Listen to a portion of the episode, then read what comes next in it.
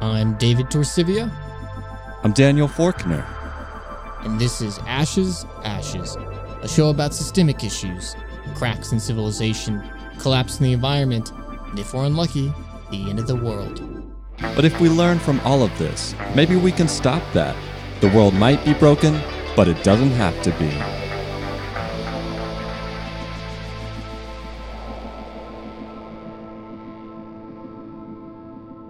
David, what's going on? What's going on with you? Long time. Haven't seen you or heard from you in months. I didn't didn't know if we'd ever talk again. Daniel, you're filled with lies. Um, but uh, yeah, you know, nothing much has really happened. Just been chilling. Um, just got back from the beach, which you know, you also were there too, and and uh, we were there escaping with all of our uh, Patreon money, and uh, we were trying to run away, but unfortunately, the cash just didn't last that long. Inflation. Uh, well, speaking of the Patreon money, I part of the maybe part of the reason why we're here, and hopefully not the only reason, but so this is this is how Patreon operates. So we had taken a break um, a month or two, a couple months ago. Um, I was working a ton. You were working a ton. Uh, we had pandemics, uh, multiple crises on our hands, and I said, let's pause the Patreon. You know, uh, it's not fair to charge people, even though it may be a donation. I don't feel comfortable. You didn't feel comfortable taking money when we weren't producing um, shows for people. But the way Patreon does it is they don't let you just pause your campaign, right? They they make you manually go in and pause it right before the next month. So I had to go in there at the end of May or end of April, whenever we stopped, and pause it for the next month. And then, you know, a week before, I would have to pause it again for the next month. And one day a few weeks ago, uh, I got an email that said, Oh, Patreon just transferred donations into your Ashes Ashes account. And I said, Oh, no. Oh no! Now I- we have to work again. I totally, totally forgot. So let's get this show back on the road. What do you say? That's that's the only reason we're back. No, there's uh, it's I mean it's been a while. We're rusty. I can feel it, and uh, I'm at least I'm rusty. I don't know about you, Daniel. I'm a well oiled machine, David. I've been going at 60 RPMs this whole time. Six real six slow. I don't even know like what a big RPM number is, but I've been going red. I've been redlining it. Been revving the engine. Okay, well that sounds extremely unhealthy, but uh, I I mean a lot has happened over the past few months since we've been on here, and uh, we've been very busy with all those events, and uh, that's why we felt that we weren't able to produce this show to the quality and extent that we expected and had come to expect of ourselves during that time. And so we decided it was better to pause it while we focused on the collapse all around us that was happening rapidly in real life. And uh, now we're back uh, a little bit wiser, a little bit more experienced, and a lot more tired. And uh, we've got some questions for you, and we've got some things to talk about with what we've been up to and what's happened over the past few months. And this is kind of a catch up episode to ease us back into things and to reconnect with uh, all of our listeners, and then uh, you know, with our radio selves, Daniel. Yeah, certainly a checkup show, but I, I think, um, I think we have to admit we don't really know where the show is going, and and that's kind of why it's been a while. And I think you brought up a good point, David. We were talking earlier just about what the purpose of the show used to be and how things kind of changed, right?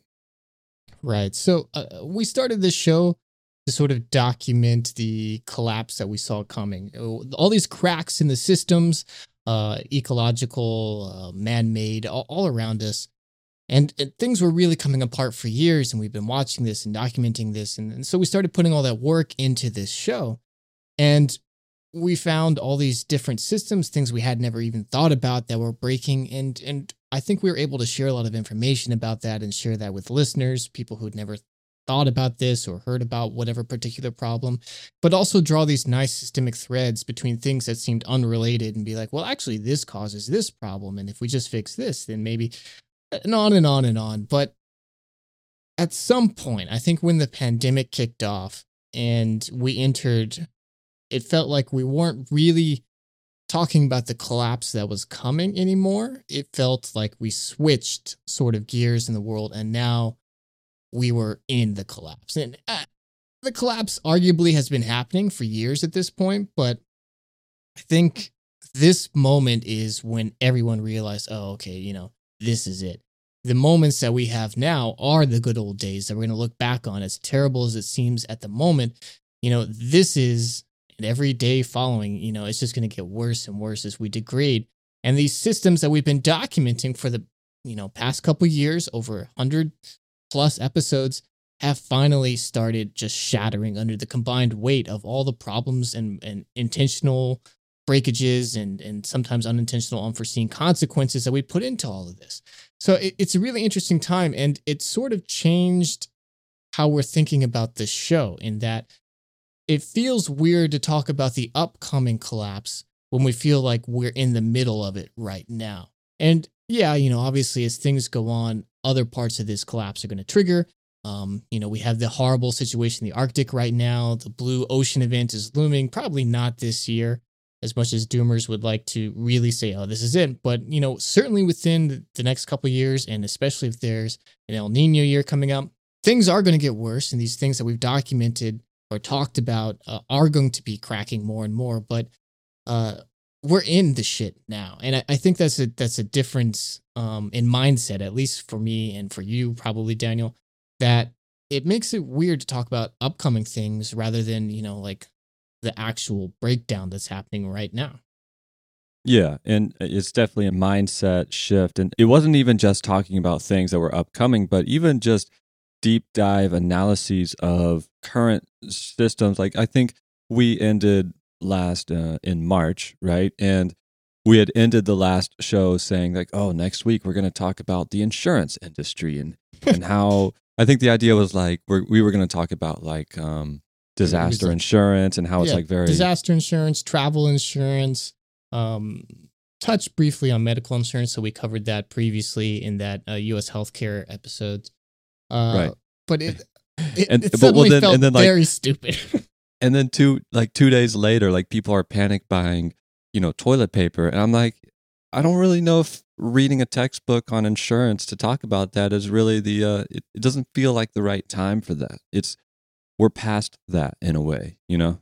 Yeah, well, it felt like, at least for me, and part of the reason why it felt so important to pause the show was that the time of reading and learning had sort of uh, been paused and it was a time to actually go out and do stuff. And so um, I know you and I were both on the streets, um, on the ground, trying to work on projects to help relieve some of the stress that was introduced so rapidly by coronavirus, by the collapse that it caused in the economy, in, in the ability for people to get food, the healthcare systems, in the social systems that a lot of people had taken for granted. And though the pandemic on, you know, if you ask a politician or something, is is has improved. Um, you know, especially I guess for all you Europeans and people in uh, you know, non-American or Brazil or Indian or whatever countries. You know, good for y'all, but like it, it's terrible here still, and though everyone's in denial about it, um, you know, things are just as bad as they were months ago when we paused this, the collapses that are happening in the economy, the cracks in people's employment, the coming tsunami wave of evictions. None, none of this stuff has changed. In fact, it's just gotten worse over this time. And so, at least I'm still very much involved in this, you know, COVID 19 fight, even though it doesn't look like it did a few months ago when there were three morgue trucks outside the hospital a block from me. And I was seeing hospitals come in and out 24 7 mm-hmm. all day long the tone of the conversation has changed. You know, people are out on the streets, restaurants are open, we're all walking around with masks, and you know, while we're trying to be careful and you have to eat outside and stuff, but the realities of the situation and the cracks it introduced in our society have not gone away. And in fact, they've intensified, especially here. You know, we're recording this on uh, the last week of July. This is the last week that the federal unemployment $600 a week check is going to go out. And the future of that unemployment insurance provided by the federal government is a big, giant question mark right now.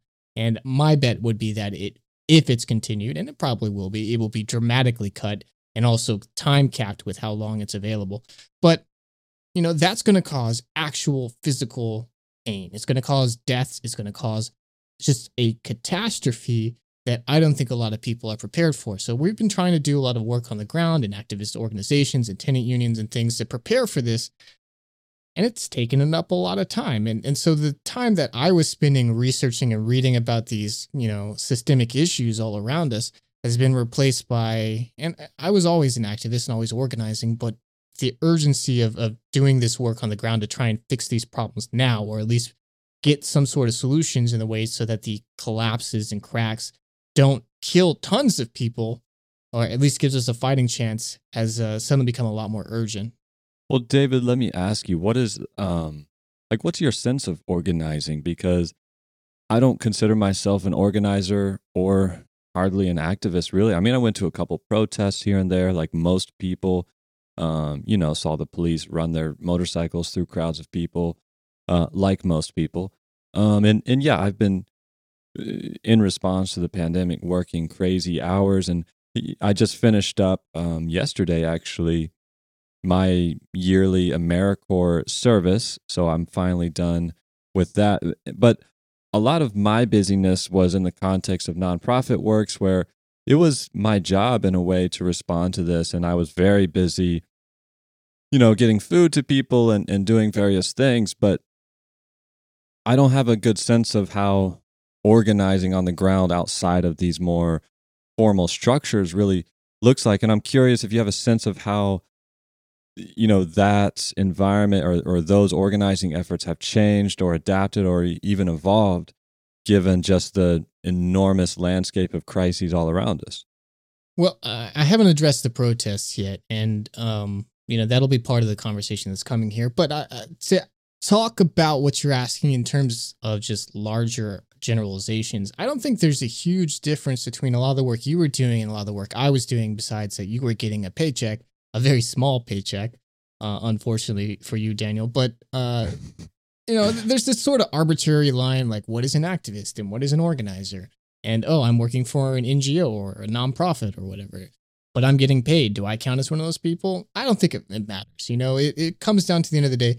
Are you doing work that is helping people? Are you trying to do this work in a way that doesn't just swoop in and say, you know, here, I have the solution for you. Let me just, you know, do this for you, but rather empower people on the ground and include their voice and and give them you know more the tools to solve things themselves rather than just coming in with solutions and, and money and and you know most of the time these end up being some sort of private industry that in the end milks these people dry but you told me you were having lots of moments where you're coming into these towns and talking to people and going to you know, town halls and really trying to focus on how can we build these structures that allow people to empower themselves. And in my eye you know that's the same thing that i was doing. That's that's organizing that's activism.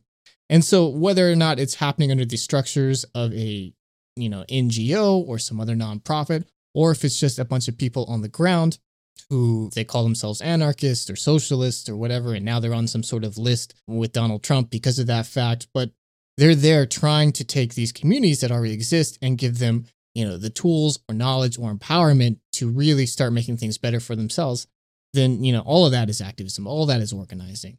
And there's lots of different structures. Are we helping neighborhoods? Are we helping cities? Or a lot of my work over the past few months has been helping other activists and organizers i've been building tools and teams with people to try and empower other activists on the ground and, i'll go into more detail about that later but mm-hmm this is all part of what that organizing is. And this is the synthesis, the activation of all the things we've been talking about, where we move past the armchair theory, the discussion of these problems, and start realizing solutions, or at least preparing communities to be resilient in some sort of way with these coming problems. And for a lot of people, uh, a lot of our listeners, this has meant, you know, switching careers, leaving something that they didn't like and becoming an environmental scientist, or saying, hey, I'm going to finally start that homestead and go out and buy some land and start trying to work that land in a responsible and sustainable way.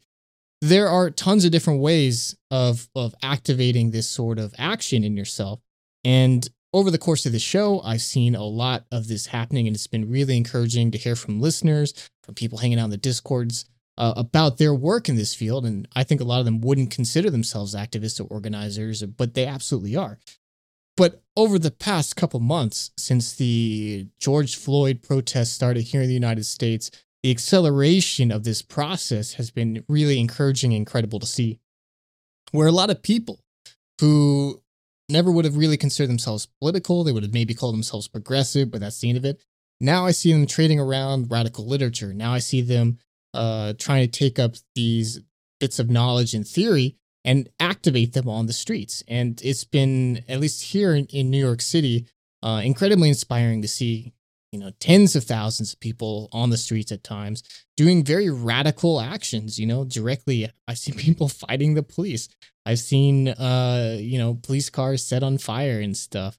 Uh, and, and these things have not died out. You know, it was 55 or 60 days or so that, that the protest really got started. In the end yeah. of May, uh, they sort of went through June and then petered off, I think, in a lot of people's perceptions. But uh, I mean, this yesterday here in New York, this is July 25th, uh, there were people still, you know, attacking police cars, smashing windows and stuff. This is still absolutely happening. The only thing that has changed is that the media is really not covering it for obvious reasons. But with the Portland stuff happening right now, with federal troops and a lot of private mercenaries being deployed into these areas on the behest of the Department of Homeland Security, uh, we've seen a reactivation and I think a a more defined purpose for a lot of people where this was originally something about Black Lives Matter. We're tired of police and their brutality, murdering, you know, so many black men especially.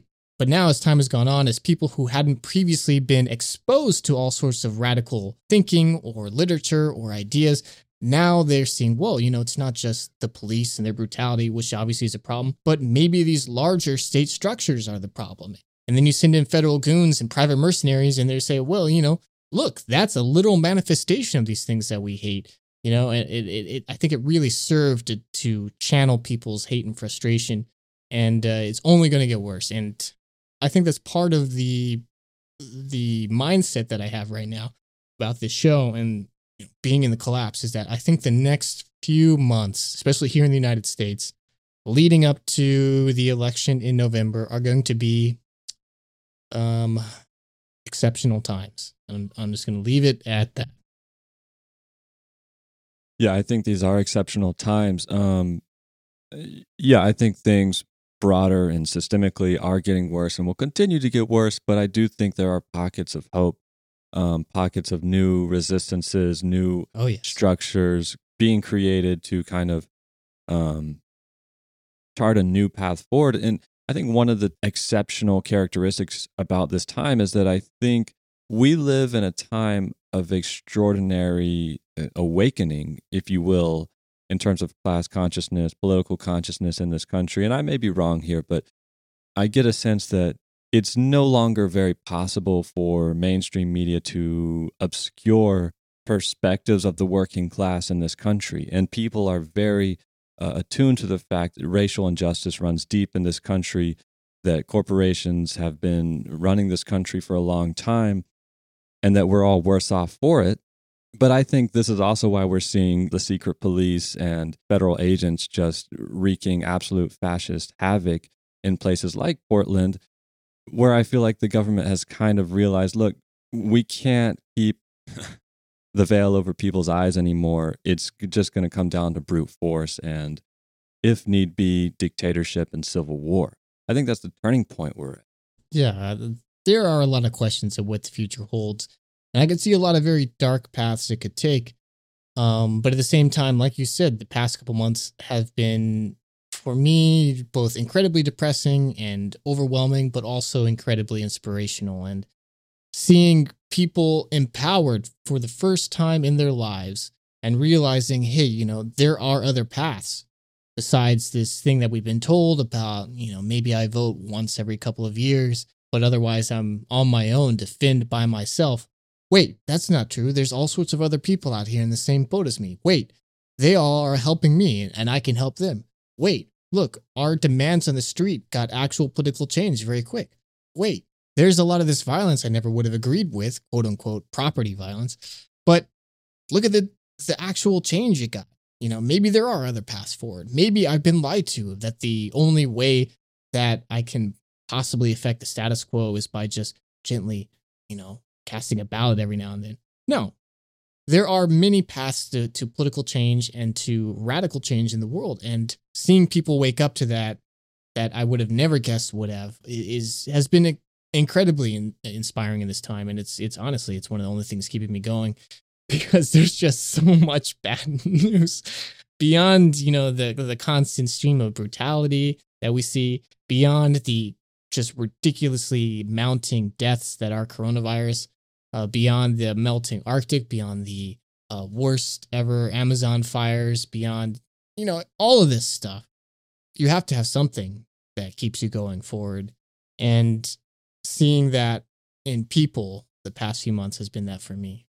If I could share a little bit of inspiration from my personal life or my, you know, some of the work that I'm doing, I do some work for Agrarian Trust, which is a national land trust organization and I think I talked a little bit about them last time we were on, but um, our work is focused on transforming land ownership, tenure, and access in this country where we recognize that private property ownership and the commodification of land and all the financialization that goes around with that is one of the most powerful and destructive vehicles for wealth accumulation, for excluding anyone other than elite white owners in this country from land, and then the associated labor abuse, land extraction, industrial agriculture that's destroying the world, all these things that go along with that.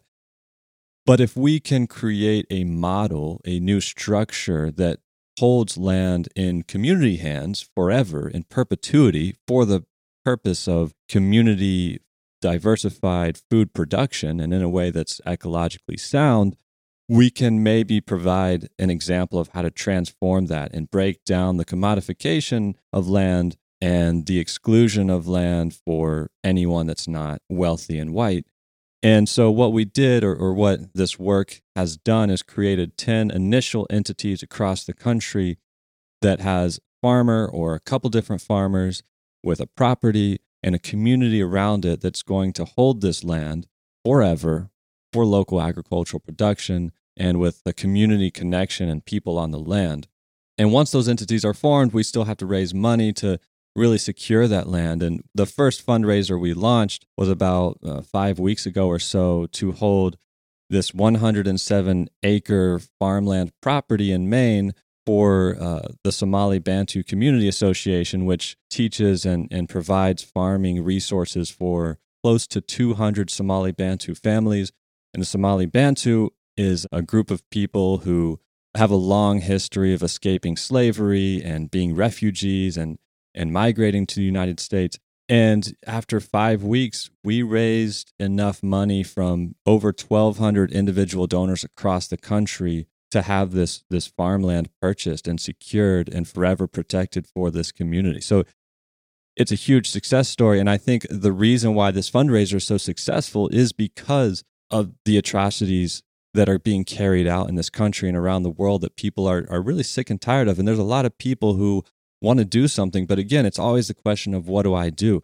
It's really hard to figure that out because the like you said our our imagination of of how we create change in this country has really been conditioned out of us and limited to the scope of just voting once a year.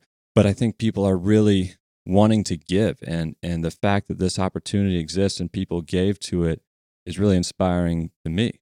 Yeah, that's a really exciting project, Daniel. I've actually given a little bit for it and I passed that link around and I know a lot of people that I passed it to have seen it and given some and, and they've been excited about it maybe we can post on the website so other people can check it out and see that this work is actually being done and that these types of systems are being built right now. It's it's really exciting.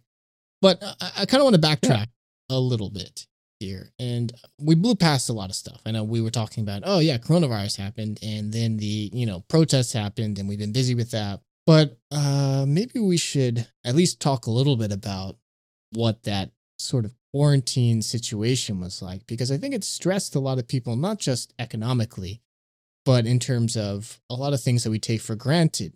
And for Americans, a lot of that was, well, now my ability to consume has been has been impacted. And we saw those weird protests with people coming out and being like, open stores up so I can get a haircut and whatever. Um, you know, I took a chance for this time to uh, shave my head with uh, a razor that I had. So now I've got I'm I'm sporting a buzz cut. I also grew a mustache because I could skip that uh, you know, awkward well, period where you know you have like half a mustache. Well, I could hide it because it's- first off, I wasn't seeing anybody, and then second off, I've got a mask covering my face. So, uh, but now it's it's nice and full grown. So this is a great time to to work on uh, body hair projects. with, with the caveat being okay so uh, we hadn't talked david or you know we talked because sometimes we play video games or you know whatever but i hadn't seen you for a month or two and then we, i think we got on video chat or something and i and i was blown away i saw this mustache you had I, I said whoa di- you didn't tell me we were growing mustaches what's going on Oh yeah, So-. I was like, you know what? I'm gonna grow a mustache. So you know, wearing the mask every day, uh, didn't shave my mustache, and the crazy thing is, I still had like work meetings where you know on Zoom you don't have to wear a mask. Mhm. So I'd be on professional Zoom meetings with like this half-ass uh, mustache, but just like sacrificing that uh, potential reputational hit to like get myself up to the level of mustache that you had, and then after like two months of this, I realized like I just can't grow a mustache, and I've just been embarrassing myself for a, a long time. So I finally shaved it. Sorry, bro. Gotta get some of that Rogaine. Just rub it right above your lips. You know, that's that's. I did key. consider that. I really did. well, uh, I mean, besides mustaches, besides consumption, um, you do hit on a point there where we, we spend a lot of time alone, and this lack of social connections that people had come to depend upon uh, really stressed a lot of people. And unfortunately, a lot of people found identity in their social connections through work. And so now that people were being denied the access to their office space and sheer amount of time that was devoted to getting there, doing stuff there, coming home, the commute, all that. A lot of people didn't react well. They didn't know what to do with this newfound sense of freedom. And I'm going to use that word freedom because that's how I see it. But a lot of people didn't exactly see it that way. Yeah, that's a really interesting point. I've actually thought about this, um, not exactly in the context of the pandemic, but that's a really good point. That I do think that work culture in America is toxic on so many different levels. But one of the levels it is that you're right. We are conditioned to kind of see our work family, and that's how they phrase it as like our family. And me working in nonprofits, I do get a sense that like at least we are all like aligned. We have shared values and missions, and it is easy to make friends in that type of work. But the thing is, what I realized is that it, it it's still usually not a genuine. I mean, you can make friends through work, but uh, let me just tell you uh, an experience I had where in my work I was working with um, this organization, this health clinic near Boston, and the person that I was talking to was the director of this clinic, and she had been there for over 35 years, right? And now this clinic was part of a network. So there was someone who oversaw all the networks, and we were all talking. We were all close. We were all forming this partnership. And then it turns out that some in the leadership of this health network decided to axe this director who I had been, you know, kind of friendly with for a long time. And so they fired her on the spot after 35 years. And I asked around at everyone else in the network. I said, well, we got to still contact her. You know, this is community work. She's a part of the community. How are we going to get her involved? And no one knew how to contact her. And that's, man, it hit me. I was like, wow, you can work for 35 years and build all these relationships. And then at the end of the day, it can be taken away from you in a heartbeat. And uh, I realized that in myself, I'm a little bit of a workaholic. And because of that, and because I've been working so much, I haven't really had a, lot of time to develop hobbies and friendships outside of work. And I think part of the reason I do work so much is because it, it gives me a sense of connection to people. But more than that, I realize I think what humans crave, maybe not more than anything, but one of our core drives, I believe, is the drive to work on something in common with other people that's bigger than our own individual needs and desires. And working for a cause is a great way to do that. But when that cause is in the service of a corporation or an organization where financial decisions by a director or a manager means that they can just cut people left and right. It's like I feel like that that social connection is used as a way to kind of enslave people. We're like, yeah, you want you want connection to people, you want to work on a project and feel like you're valuable and, and that people appreciate what you're doing. The only opportunity you get to do that is in the workplace. And the moment your productivity or or your position doesn't fit with um, whatever economic considerations the managers have, that can be taken away from you. And I think there's something really uh, dep- depressing about that. I mean, yeah. Uh, unfortunately, I, I think you hit on a lot of good points here, but the big problem is that a lot of people are conditioned to only think that they can find that type of community or connection in that type of work when you're generating profit for somebody else because they just don't know anything else exists out there. And one of the the really redeeming things for me over this time, and especially in relation to the protests, has been the connections that I've gotten in some of the communities that I've been working with by building tools and doing work for other activists and for these movements. So I've spent a lot of time getting weirdly into radio and software defined radio and uh, I've gotten some of my uh, FCC licenses and I'm working on some other ones. So I'm now a weird radio person, Daniel. If you're looking for a nerdy hobby to pick up, this is a good one. And what we've been I learned, doing, I learned some HTML the other day. Does that count? uh, it counts for something, sure. but uh, here in New York, um, we've been developing tools and communities to monitor police scanners to help coordinate things on the ground for many of the protests and events that were happening here. So we've built tools for mapping the police, for mapping protest movements, um, that people can quickly just check on their phone and then see, you know, what's happening, or, or if they want to go get involved in a protest, it tells them where they can link up.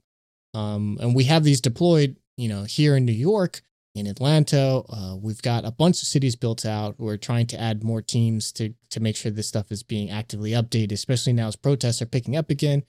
Uh, you can see these at scanmap.mobi. I'll link them on the website. And if you actually want to get involved with one of these cities or add your own city, you know, please reach out because we're trying to build these communities around the country. Um, I built uh, radio systems that are capable of gathering all of New York police departments radio and uh, we're working on a system right now that can archive every single transmission they make. Uh, we have teams that we put together that will listen in on these scanners and and tweet out useful information, update the maps, uh, and and generally guide people on the ground. We've worked on documentation about how to, you know, listen to scanners, about how to use the maps. I've got documentation on how to build these radio systems. We're working on stuff about how do we build these communities to monitor the police, to track all this stuff down and to empower people on the ground. And it's been really incredible. These groups, I didn't know most of them involved. Um, most of us are unaffiliated, and we just sort of started working together because we had this common goal at the time, which was like, how can we monitor the police and help these people on the ground in order to magnify the effects that they have, keep them safe, and to keep the police accountable. And it's been an incredible experience. I've met a lot of people I didn't know before, but uh, it feels like a family, and uh, we've we're all been working together so much for you know months at this point that uh, we've developed you know these nice familial type bonds, and it's that type of stuff that you identified, Daniel, that a lot of people only find in the workplace but which can be so easily severed. Whereas because mm-hmm. we all voluntarily decided to work on this, contributing time and energy and money with with nothing expected in return except to help others, that ability to sever that is is really not there. And so even though you know things died off here for a couple of weeks, this past week we had a need. Uh, people jump back in, and it was right back to where it was. So it, these types of communities are more resilient than workplace communities are. And that's obviously one of the really big things that we try and push on the show. How can we build resilient communities? Um, if you're interested in this stuff, uh, we have a documentation website, radio12.org. If you want to listen in on some of the uh, police scanner tools uh, that we've built, you can hear New York Police Department live at nypd.radio12.org. Those are my radios running out of my closet, so you can tune into that. Um, and feel free to reach out if you have questions comments, if you want to get involved in something like that, I'm happy to point you in the correct way this is more for American listeners uh, because the European systems are much more complicated and encrypted, and you're out of luck. But luckily, your police are a little better, I guess. You win some and you lose some. Well, you actually reminded me what the whole point of my rant was because I, I forgot like where I was going with it when I was we're about out it. of practice here. That's why I was just like, uh, well, I guess that's depressing. But no, what it what it made me realize is that we talk about what what can people do, right? And political action is so much more than voting. I actually think that making friends should be considered a political action, right? That any relationship you can build outside of work culture or or these types of commodified relationships, that's political, and you're you're doing something because again, capitalism and, and wealth accumulation, these systems really thrive by breaking communities apart and making people dependent on all the commodities that they offer. And that when you build relationships with other people, even if you're just going out hiking or, or doing something, whatever it is, that's a that's a profoundly political act. You're saying that relationships matter regardless of whatever financial ties there are around it. We need more of those. And if you want to build radios while you do it, tackle the police, hey, that's great. It's real fun. I mean, it's it's fun being on the streets too. So uh, if you haven't been out there, I, I highly encourage you jumping at the chance if it comes up. But be safe. Well, David, I don't really have uh, much more to say right now, unless you do. Well, we've been very vague about a lot of the stuff we've been working on, and in the spirit of keeping things vague, I guess we should talk about you know the big question mark that I'm sure many of our listeners have, and to a extent, both you and I still have, which is you know what's next on Ashes Ashes. Are we tuning in next week to that insurance episode? Are we tuning in, you know, in three more months to another update where David and Daniel just ramble about nothing?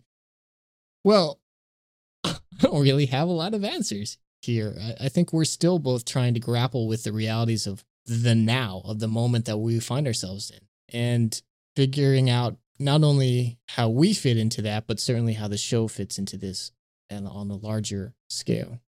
So I guess that brings us to the moment here where, like I said, this is sort of a question mark. What does the future of the show hold?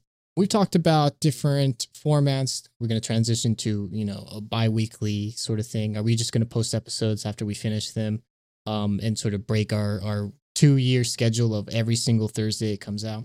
Are we going to keep doing these deep dives? Are we going to focus on something else? Uh, is it going to become more current events? There are, I think, a lot of pros and cons to a lot of these questions. And one of the things we really want to make sure we're doing in this show is is that we are unique and providing something that no one else is and doing the best job that we can at that. And I think for the past couple years, our deep dives have been really unique in that way.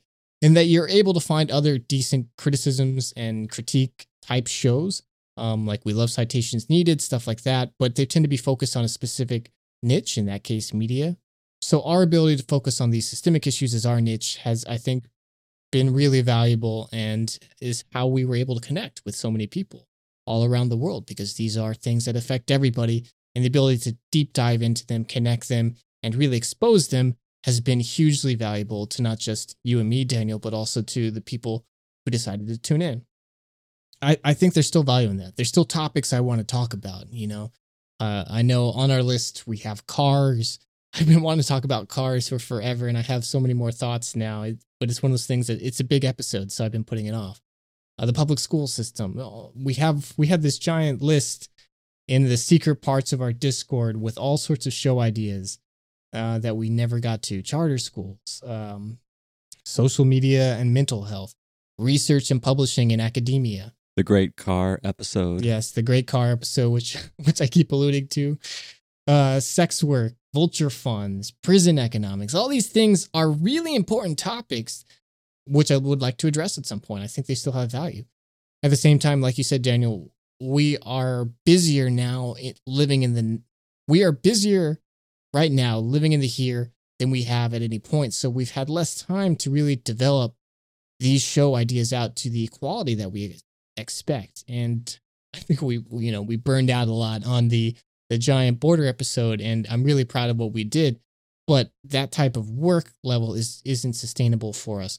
So one of the things that we've talked about is also adding uh, or making some of the focus possibly on things that people are doing in you know the now once again that are inspirational that are working to solve these systemic issues I mean, personally, I would love to talk um, with people and to people who are doing things, uh, get some fresh perspectives on the show.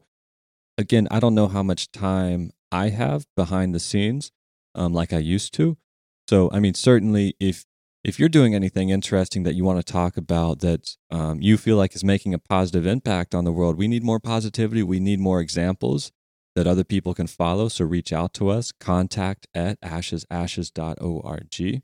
Yeah, exactly, Daniel. And we've also uh, we talked about potentially looking at different futures that might happen, sort of having episodes where we sit down and say, well, if this happens and this happens and this happens, and we might see this super dark future, or if somebody could stop that, we might see this good future that are more projected type of of guessing of what's next rather than talking about with all this research what we normally do basically using the vast field of knowledge that we've accumulated over these past couple years and turning it into prognostications about the future.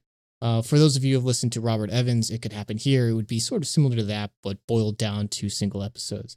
We don't entirely know. We're not committing to any of these. Um, these are things we talked about, but we've always seen this show, I think, as collaborative. I, I mean, I certainly have. I don't want to put words in your mouth, Daniel, but I mean collaborative not just between you and me, but also our listeners, also uh, all the people that we work with day to day, people we do activism with, that we organize with, that we work in our, our workplaces with, because this is a show about all of us and how we all fit together in this world.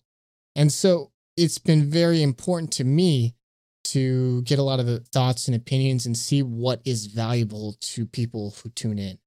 And I guess this is a call for us right now to say, you know, what is important to you as a listener? Why why do you tune in why are you listening now after a three or four month hiatus? Um, what made you press play? What would you like to see? Uh, what aren't you hearing out there right now that you would like to hear? You know, send these thoughts to us, contact at ashesashes.org. Jump on our Discord and, and, and paste something there. There's an invitation to that on our website, just ashesashes.org. Go to the community tab and then Ashes Ashes Discord. You should find it invite link there posted on our subreddit. We do check it, even though it's been mostly dead. Our Ashes Ashes Cast. Send us on Twitter or Instagram, Ashes Ashes Cast. These are a million ways that we built for people to reach out and connect with us, and and people do do that, and, and we love every moment of it. Uh, but now is the time to help us figure out what is next and to figure out what we can, you and me, Daniel, commit to in order to produce to our absolute best capability with the time constraints that we have now that we're, you know, basically fighting not just for our lives in this collapsing world, but the lives of, you know, so many people in our communities and the world at large. Yeah, I don't really have much to add to that other than, you know, we're grateful for all of you. Be safe out there. It's a crazy world, but also have a big impact. And let's let's maybe we'll change this world. Who knows? Big words, Daniel. Well, I was uh, on my farewell AmeriCorps thing where like 45 people who were in my program across the state. Mm-hmm. We all like, you know, we're saying bye and doing our farewell ceremony. And uh, we were like, the prompt was to like share gifts, you know, like what did you learn this year? Like what can you pass on to other people? And my advice, I mean, I said some things, but I finished by saying, like, I think we're all kind of conditioned to think of our our trajectory in life along a very professional, career driven thing where we're always, how can I take the next step? How can I improve? And I think we all need to just live in the present a little more because, look, that's what life is all about building relationships here, focusing on the people around us. Because at the end of the day, look, climate change is happening uh, whether we like it or not. And there's no guarantee that we'll even be here in 20 years. So, look, enjoy it. enjoy it while you can, you know? Uh, let, yeah, definitely work towards goals. You know, definitely improve your life, have your dreams, have your goals but nothing is guaranteed and every moment should be cherished and it's a challenge but it's it's a it's important so cherish every moment that's, those those are wise words that's all i have Daniel. david and i i feel like uh some there's some of my words to have worked their wormed their way into your brain and now have polluted all those poor AmeriCorps souls. All my But uh, that's good. Good for them. They need to hear it anyway. So, well, those are good words for our listeners, and I guess good words to close out this show. And I, for me, as a final thought, is I know we were rambling. I know that we didn't really address much of anything here, but we're going to continue to ramble. Nothing will ever be coherent. yes, that that is our guarantee. Um, th- that's there's not many guarantees we can make. I don't know if this if we'll have an episode next week. We're still trying to figure out, like I said, the trajectory of this show. But we really do value your input, and we we want to build something together that something Daniel and I can commit to, and create something valuable for everyone in this community. And so we really hope you do see yourself as part of that community and, and as a member of that community of this Ashes Ashes group of these citizens of the world that that do give us some input and we can build something together. It's a lot to think about. As always, Daniel. You can find all the links that we talked about on our website, ashesashes.org. You can also find all of our old episodes, all sorts of other resources, and much more. We hope you'll check it out. A lot of time and work, not research anymore, goes into uh, making, producing these episodes. And um, we don't take advertising, never will, never have. Um, so if you like us, would like us to keep going, you, our listeners, can support us by giving us a review, recommending us to a friend or family member, keep these conversations going, or send us a little financial love on patreon.com slash ashes ashes cast. Um, we do appreciate it. You can also send us your thoughts. We read them and we appreciate them. We have an email address at contact at ashesashes.org. But that's not the only way to contact us. As I mentioned, we are on all your favorite social media at Ashes Ashes Cast, and we have our amazing Discord community. So please come and join us, chat with us, and let us know your thoughts. The invitation to that is on our website, ashesashes.org. Click the community tab and then the Discord invite. It's a great group of people who are still, bless their hearts, talking and posting stuff there every day, even though we've been mostly absent for the past three months. But, you know, we have been in that Discord and we have been talking and posting updates there. So if you want to find us online, if we go silent, that's the place to do it. Yeah. Um, thanks for listening. Hope to see you there and see you next time. Till then, this is Ashes Ashes. Bye. Bye bye.